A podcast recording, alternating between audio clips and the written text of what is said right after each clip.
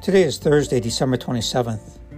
To be learned and able to discuss the Trinity will get you nowhere if you do not have humility, and therefore displease the Holy Trinity. Lofty words neither save you nor make you a saint. Only a virtuous life makes you dear to God. It is better to experience contrition than to be able to define it.